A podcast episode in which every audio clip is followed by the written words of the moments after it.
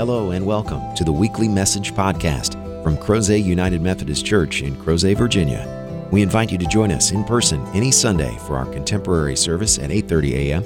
or for a more traditional service at 11 a.m. Please visit us online at www.crozetunitedmethodist.org for further information. We hope you enjoy this week's message from Crozet UMC. Now, my poor mother and father spent all of my childhood and my youth trying to make me a sports fan. It did not work. In fact, I'm not a big sports fan at all. I only go to baseball games to eat dipping dots out of plastic baseball caps. I'm not going to go to a basketball game unless you can assure me they have large, soft pretzels. I am really not that interested in sports. But I do understand that there is something about rooting for an individual or a team that we want to have a win. We want to feel like there is a time of triumph, even in the midst of difficulty in our own lives, even at the state of our nation or the world, that we need a win. I understand that. That resonates with me. Well, the thing about Easter is this is our win. This is not just about Jesus one day came out of the tomb. Hallelujah. See y'all next Sunday. Instead, this is about a triumph over ultimate adversity. This is about our ability to leave behind our sin and our death forever. And today is the day.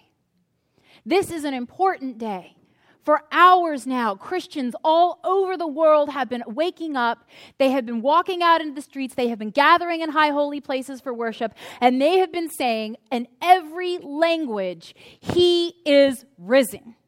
And they have been proclaiming that. And we are no less so because this is our day. This is the day when we recognize that what happened in that empty tomb is not just about Jesus. That's not a one time. That is us. Our tombs will be empty. Our death will be averted completely because we will live forever after the day of resurrection. And that is something to celebrate. That is the reason that we get our children excited. That is the reason that we give gifts. We get dressed up. We gather in church and we sing high holy songs that we sing no other time of the year because this is our day. And we are here for this.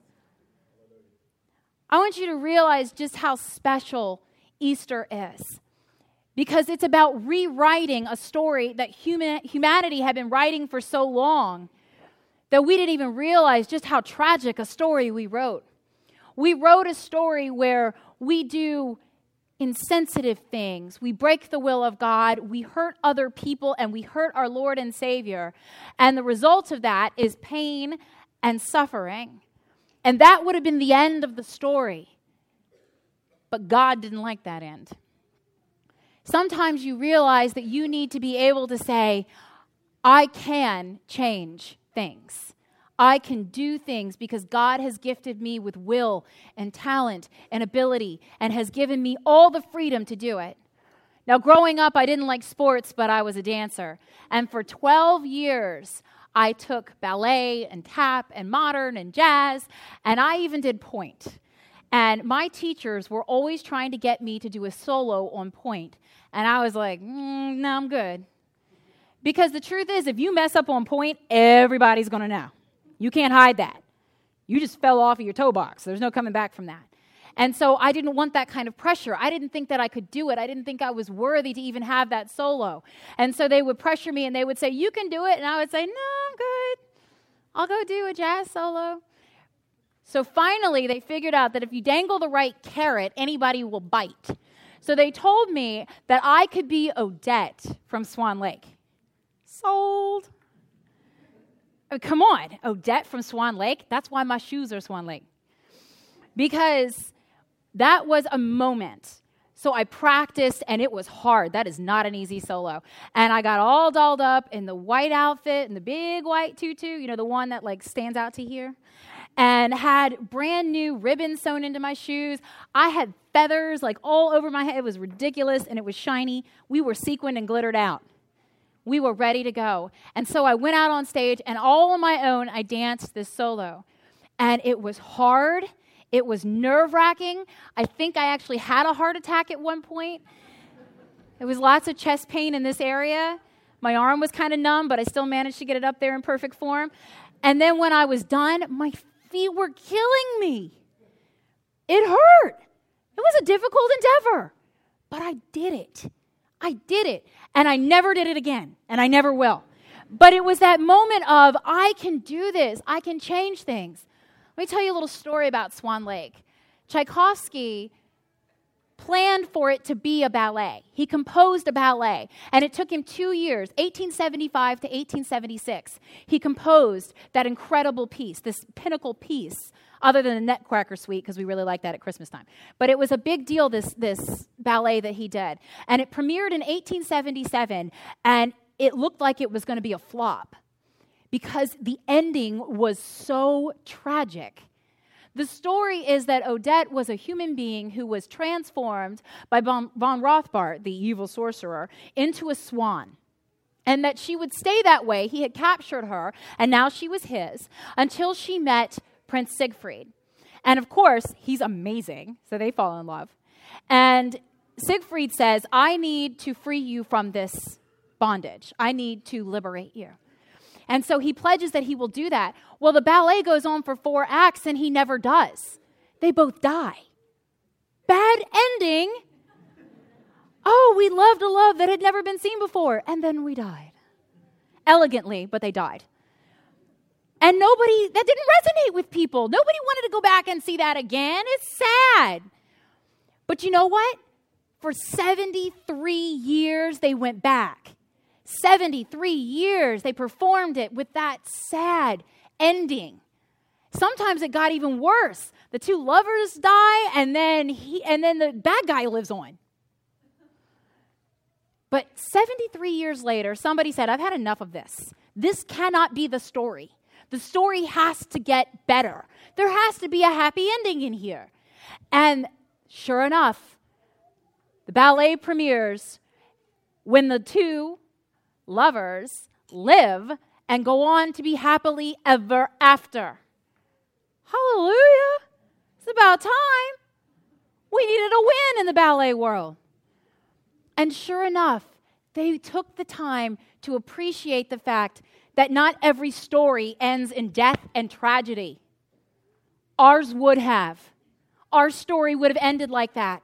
On Friday, I spent all my time thinking about all the awful things I'd ever done. And some of them were pretty trivial for Jesus to die on a cross.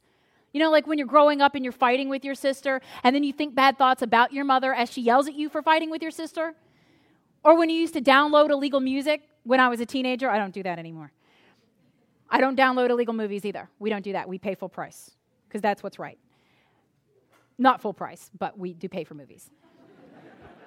we don't want to sin like that anymore. Jesus shouldn't have had to die on the cross for that.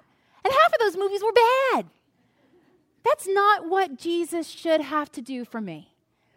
And so Friday was a miserable day, thinking about all of those things, every little snippy bad thing I ever said or did that necessitated my Lord and Savior dying on a cross.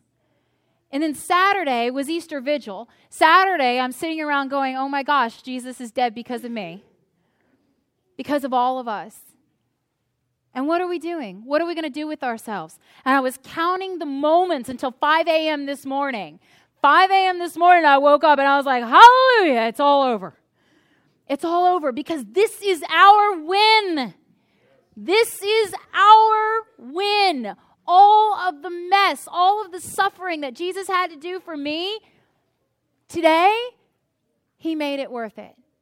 He decided to give me back my freedom. He gave me a life without guilt. And He didn't just do it for me, He did it for us.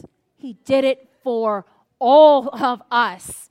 Peter reminds us of that, that this isn't just something for a small percentage of the American population or the world population. It's for everybody, every child, every man, every woman. Doesn't matter your age, your station, your nation, your customs, your culture. It doesn't matter. This day is for you. This gospel is for us. And I mourn that there are all these people out there right now who are probably beating us to brunch, and yet they don't understand. They don't know that this day is about them too. This day is about all of us. And we get together on Easter and we praise God and we sing these songs and we live this joy because we're going to be a little busy when our day actually comes. When our day of resurrection comes, we're not going to have time to be like, oh, wow, Jesus was right. This really is about us. Because we have people that we have lost that we want to hug and embrace. We have people that we have not seen, that we will not see for years, that we want to celebrate the truth of the resurrection with, and we will not have time to go, huh, that Easter thing was true. So now we do it. We do it right now, this day. And we're going to need this win in the days and weeks and years to come. We're going to be looking back in a little while and go, you know, it's a rough time, but Easter, Easter was ours. And we're going to take that, that excitement, and we're going to build on it, and we're going to go, and we're going to grow, and we're going to help these other people who don't quite yet realize that this is their day know that this is their day. You know, Easter is a transformative day. It is not just about our beautiful children and creating memories.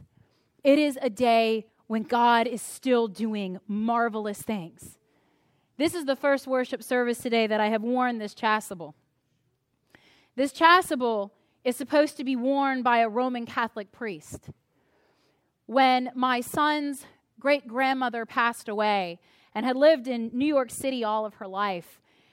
A family member had donated this in honor of her. In fact, her name is stitched on my stole in loving memory of Constance Cacciopoli. And the idea was that they would give it to her parish priest and he would wear it while officiating Mass and so honor her. Well, she didn't have a parish because she had lived in a nursing home for so long. And so the family said, let's give it to Sarah. Maybe Sarah will wear it. This is the first Easter that I have been able to wear this.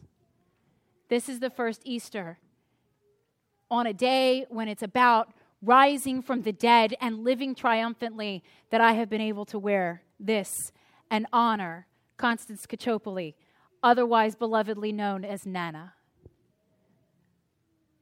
you realize that you walk around in your lives and you are wearing invisible stoles and chasubles to people. You are wearing the memories and the encounters and the experiences of loved ones. Today is the day when God is reminding you that they are not gone.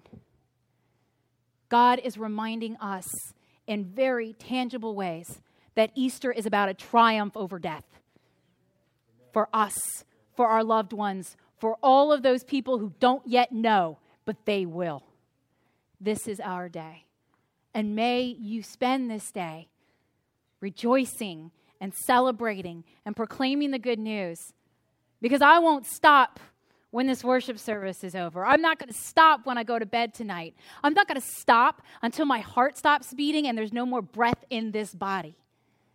Because this is our day and we are Easter people.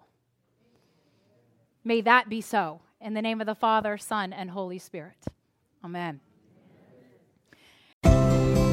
Thank you again for joining us for this week's podcast. We hope you found the message meaningful, and we invite you to join us in person as we gather for worship at Crozet United Methodist Church every Sunday at 8:30 a.m. and 11 a.m. Please visit us online at www.crozetunitedmethodist.org to learn about ways you can connect with God and your neighbors through the ministries of Crozet UMC. Have a great week.